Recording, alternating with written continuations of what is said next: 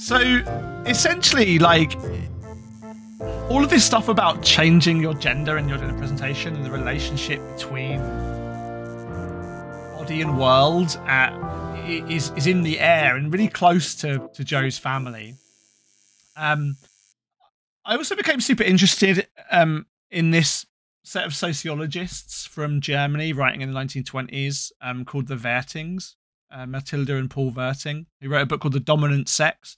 And they were basically responding to like Voronoff's work by basically saying, hey, um, if it turns out you can, you know, if it, we, we understand now that there are biological causes of things like body hair and, um, you know, things that we associate with men, but if we can change those things by injecting you with some monkey balls or other things, you know, if basically if basically there's this way we can change your gender presentation, then maybe you can change your gender as well, right? So a really quite progressive thesis for the 1920s and explicitly drawing on the ideas that are coming from Joe Carstairs like stepfather, basically.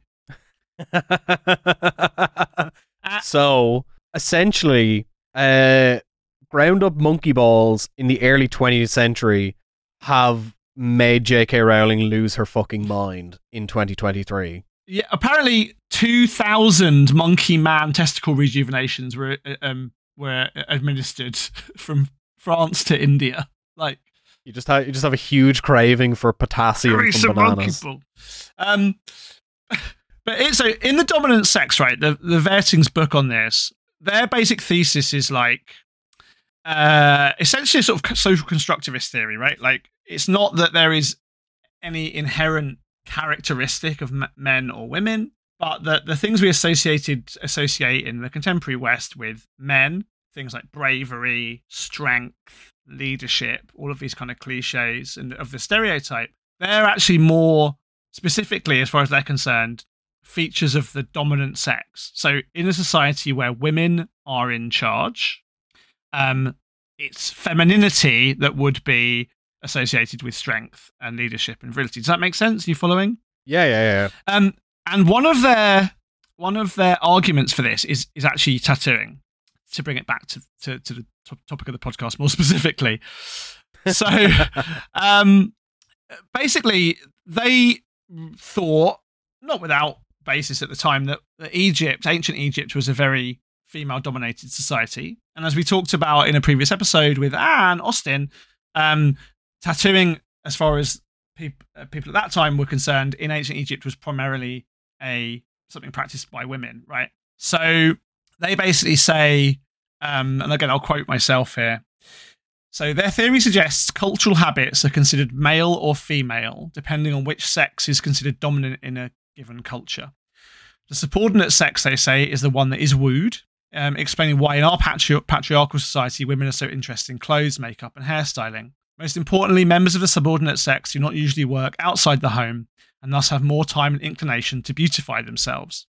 Quote, we may presume that the inclination towards self adornment displayed by members of the subordinate sex and the tendency of members of the dominant sex to dispense with ornaments and wear drab clothing are both intimately connected with the sexual division of labour. Those who belong to the sex which works in the home have more time and opportunity for self adornment than those who belong to the sex which works away from home. And to summarize that, essentially they think like men have bad hair because they haven't got time to go to the hairdressers. And the reason they get tattooed is because it's much more efficient than putting on makeup every day. Okay, fair. Right?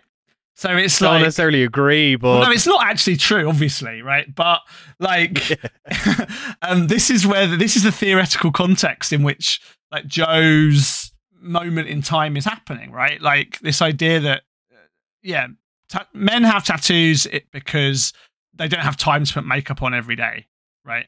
Um, it's very efficient.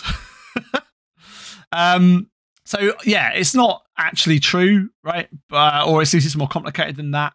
But I think the fundamental idea here is something that we can basically say is correct, right? Our cultural associations of tattooing and the gender implications of them are obviously produced by social expectations of how men and women should behave, how they should dress, and how they're understood to relate to others. Um, you know, in, in some cultures around the world, um, and Teiran Gitu mentioned this when he did his talk uh, at that conference we were at.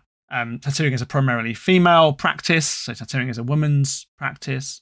In others, it's a ma- it's a men's practice, and it's you know we talked about that with Maya Sialuk as well.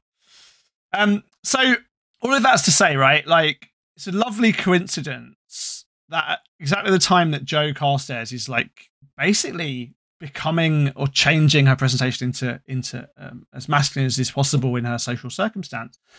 All of these conversations are happening about where gender comes from, what its relationship is to science, what it's, and how, whether it's changeable or not. You know, mm-hmm. um, and yeah, like Joe basically because she was rich as fuck, like she was like, I'm gonna become the world's fastest woman. In fact, the world's fastest person. She during the war, during World War uh, uh, One, she'd become really interested in um, like engines. So she drove like trucks in the army. Um, she took to kind of wearing uh, like men's uniforms. She lived in Paris, driving ambulances. She'd steal uniforms from from um, from men. Um, and and basically like was like, fuck it, I'm going to become a powerboat racer. Natural, naturally. naturally. And who hasn't thought about becoming a powerboat racer? Yeah, she became like the most famous powerboat racer in the world. A group of three speed obsessed riders called the Hell Divers. She ran a powerboat racing team, um, and was just. It's really funny to to look at like newspaper reports about her because they don't quite know what to do with her. They they call her Betty quite a lot, which was a name she hated as a diminutive of her middle name Barbara.